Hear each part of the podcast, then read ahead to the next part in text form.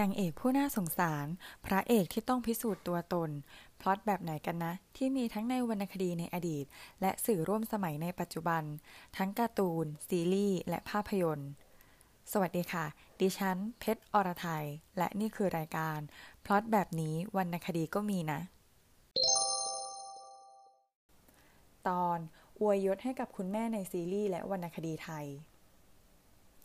สวัสดีค่ะท่านผู้ฟังทุกท่าน ใน EP นี้นะคะ เพชรก็จะนำพล็อตซีรีส์ชื่อดัง ที่ทำให้ผู้คนทั่วโลกประทับใจอย่างซีรีส์ Eighteen Again มาเป็นตัวเชื่อมกับวรรณคดีเรื่องไหนนั้น มาติดตามกันได้เลยค่ะ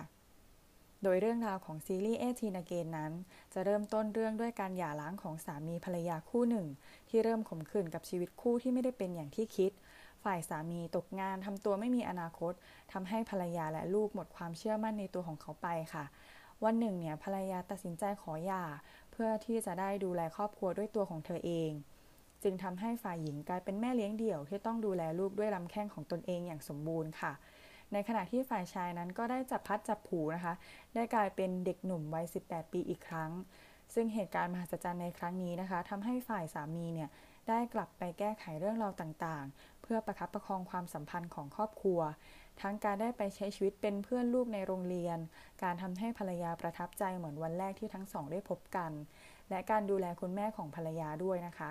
ในขณะเดียวกันเนี่ยทางฝ่ายภรรยาเนี่ยก็ทำหน้าที่เป็นทั้งแม่แล้วก็หัวหน้าครอบครัวแทนสามีได้ดีมากนะคะ เธอทำทั้งงานบ้าน งานประจำหรือแม้แต่การดูแลคุณพ่อสามีของเธอด้วย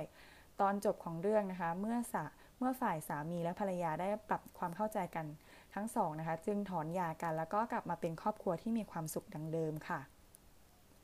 โดยซีรีส์เรื่องนี้นะคะ ได้ให้ข้อคิดที่หลากหลายประเด็นมากนะคะ ไม่ว่าจะเป็นความรักของพ่อแม่ ความสัมพันธ์ในครอบครัว มิตรภาพ การสะท้อนสังคม หรือแม้แต่ปรัชญาชีวิตต่างๆ แต่ประเด็นที่น่าสนใจอีกประเด็นที่เพชรจะนำมาพูดกับวรรณคดีในวันนี้ก็คือ สถานภาพการเป็นแม่เลี้ยงเดี่ยวของตัวละครฝ่ายภรรยาในเรื่องนั่นเองค่ะ ถ้าพูดถึงแม่เลี้ยงเดี่ยวในวรรณคดีไทย คงต้องยกให้วรรณคดีเรื่องขุนช้างขุนแผนค่ะ เพราะตัวละครเอกทั้งขุนช้าง ขุนแผน และนางพิมพิลาไลหรือว่านางวันทองที่เรารู้จักกันเนี่ย มีสิ่งที่เหมือนกันนะคะ ก็คือคุณพ่อเนี่ยเสียไปตั้งแต่ยังเด็กเลยนะคะ แล้วก็มีแม่เนี่ยเป็นแม่เลี้ยงเดี่ยวมาโดยตลอด เดี๋ยวเราจะมาดูกันนะคะ ว่าแต่ละครอบครัวเนี่ยจะมีจะเป็นอย่างไรบ้าง แล้วก็ครอบครัวไหนเนี่ยจะมีความคล้ายคลึงกับซีรีส์เรื่องเอทีนาเกนกันบ้างค่ะ เริ่มต้นจากครอบครัวของคุณช้างนะคะ ที่มีคุณแม่คือคุณแม่เทพทอง ตอนที่ท้องเนี่ยนางก็ฝันเห็นนกตระกุมหัวล้านะคะ คาบช้างตายเน่ามาอย่างที่นอนพอตื่นเนี่ยนางก็รู้สึกคลื่นไส้แล้วก็เหม็นหัวนก สามีของนางเนี่ยก็เลยทำนายฝันว่าจะได้ลูกชาย หัวล้านหน้าอับอาย แต่ว่าจะร่ำรวยขึ้น พอคลอดออกมาเนี่ยคุณแม่เทพทองก็ด่าลูกตั้งแต่เกิดเลยค่ะ รังเกียจลูกตัวเอง เพราะว่าลูกเนี่ยไม่มีความน่ารักเลย ทั้งหัวล้าน ตัวดำเตี้ยจึงไม่รักลูกนะคะ แล้วก็ด่าลูกทุกวัน อีกทั้งยังให้บ่าวไพ่เนี่ยมาเป็นผู้เลี้ยงดูลูกตัวเองด้วยค่ะ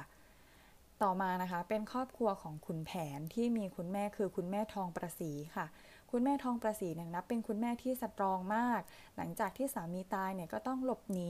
ล้มลุกคลุกคลานต้องมาตั้งตัวด้วยตนเองใหม่ทั้งแต่แรกเลยนะคะทำทุกอย่างเพื่อหาเงินมาเลี้ยงดูลูกนะคะ นอกจากนี้เนี่ยนางยังกลายนางยังเป็นแม่ที่เก่งมาก เพราะสอนหนังสือให้ลูกด้วยตัวเองตั้งแต่เริ่มต้นเลย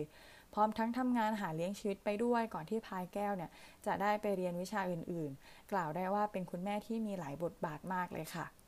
และครอบครัวสุดท้ายนะคะ ก็คือครอบครัวของนางพิมพิลาลายหรือว่านางวันทองนะคะ ที่มีคุณแม่คือคุณแม่สีประจันโดยคุณแม่สีประจันเนี่ยก็เป็นคุณแม่ที่มีความสามารถนะคะ นางเลี้ยงนางพิมพ์ให้เป็นกุลสตรีที่เพียบพร้อม แต่คุณแม่สีประจันเนี่ยก็เป็นคุณแม่ที่ปากจัดมาก ซึ่งนางพิมพ์เนี่ยก็ได้รับนิสัยนี้มาด้วยเช่นกันนะคะ เวลาโกรธเนี่ยก็จะปากจัดมากเช่นกันทำให้ควบคุมอารมณ์ไม่อยู่นะคะอะอย่างตัวอย่างเช่นตอนที่ขุนช้างเนี่ยมาขอนางพิมพ์ นางพิมพ์ก็แกล้งเรียกบ่าวที่หัวร้านเนี่ยมาแล้วก็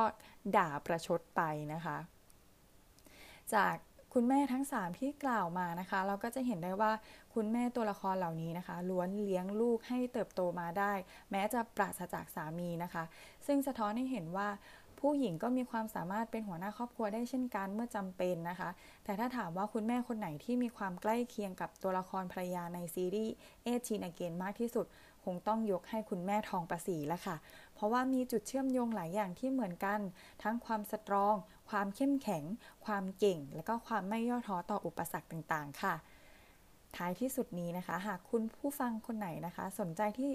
สนใจนะคะ ก็สามารถไปติดตามซีรีส์เอทีนาเกนะคะ ได้ทาง Netflix หรือสามารถตามไปอ่านวรรณคดีเรื่องขุนช้างขุนแผน เพื่อเพิ่มอรรถรสกันได้นะคะ ยังมีอีกหลายตอนเลยที่สนุกสนาน เผ็ดแซ่บ มันที่รอให้คุณผู้ฟังเนี่ยทุกท่านได้ไปติดตามกันนะคะสำหรับวันนี้เนี่ยเพชรต้องขอตัวลาไปก่อน แล้วพบกันใหม่กับรายการพล็อตแบบนี้วรรณคดีก็มีนะ